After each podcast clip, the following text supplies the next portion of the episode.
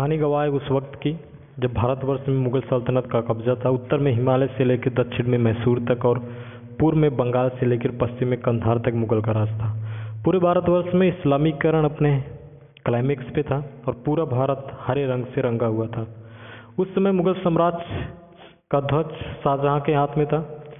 19 फरवरी 1930 को महाराष्ट्र के पुणे में शिवनेरी के किले में भारत के एक वीर पुत्र का जन्म होता है, जो आगे चल के महाराज शिवाजी कहलाते हैं।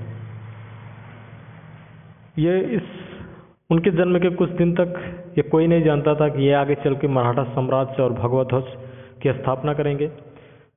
शिवाजी के पिता का नाम साजी भोसले, जो महाराज, मराठा सरदार थे, जिन्होंने डेक्कन सल्तनत में काम किया था और माता का नाम जीजा भाई था।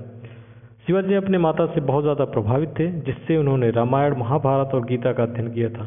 वे हिंदू संत से बहुत ज़्यादा प्रभावित थे और वह उनसे रोज़ कुछ सीखते थे। वह अपनी बहादुरी और टेक्टिक के लिए जाने जाते थे, जिससे उन्होंने मुगल से लड़ाई, लड़ी और कई जीती। उन्होंने अपनी योग्यता से अपने पिता के 2000 सिपाही से लेकर एक लाख की सेना बनाई। उन्होंने अपने सेना में सभी धर्मों और वर्गों को जगह दी और उस समय जब डिस्क्रिमिनेशन अपने चरम पे था। उनका एक ही उद्देश्य था कि मुगल को सल समाप्त करके भारत देश में मराठा साम्राज्य की स्थापना करना और हरे रंग को उखाड़ फेंक कर एक भगवा रंग की स्थापना करना। उन्होंने अपनी घुड़सवारी, गोरिल्ला वारफेयर अचानक आक्रमण जैसे पद्धति को अपनाया क्योंकि उनके पास मुगल से लड़ने के लिए इतनी बड़ी सेना नहीं थी। और उन्होंने इसी टैक्टिक की वजह से कई लड़ाई लड़ी और उन्होंने जीता। वे पहले राजा थे जिन्होंने यह महसूस किया कि समुद्र के किनारे भी एक एक सेना होनी चाहिए उन्होंने जल सेना की स्थापना की। वे भारत में आए हुए सभी बाहर के व्यापारियों से नफरत करते थे और वे चाहते थे कि दूसरे देश का कोई व्यापारी इस देश में व्यापार न करें। और इसलिए उन्होंने बाहर के व्यापारी जैसे डच, पुर्तगीज ब्रिटिश से बचने के लिए समुद्र के किनारे किलों का निर्माण कराया और एक मज़बूत जल सेना का भी निर्माण कराया।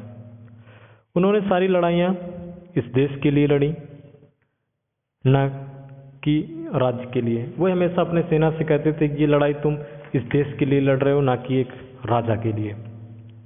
इससे उन्होंने अपने सेना का मनोबल बढ़ाया और उन्होंने अपनी सेना का मनोबल इस लायक बढ़ाया था कि वे उस टाइम अपनी एक छोटी सी सेना लेके भी मुगल जैसी बड़ी सेना के मुकाबला करने के लिए तैयार थे। उन्होंने महिला के खिलाफ किसी भी प्रकार की हिंसा और दुर्व्यवहार का विरोध किया था। उनके राज्य में महिला के साथ हिंसा करने पर कठोर सजा का प्रावधान था।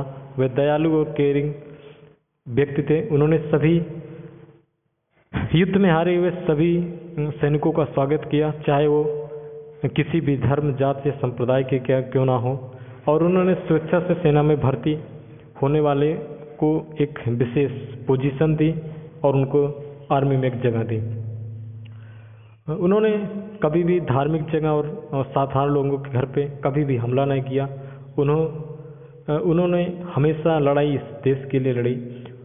उन, इनको इस देश का फादर ऑफ़ इंडियन नेवी भी कहा जाता है।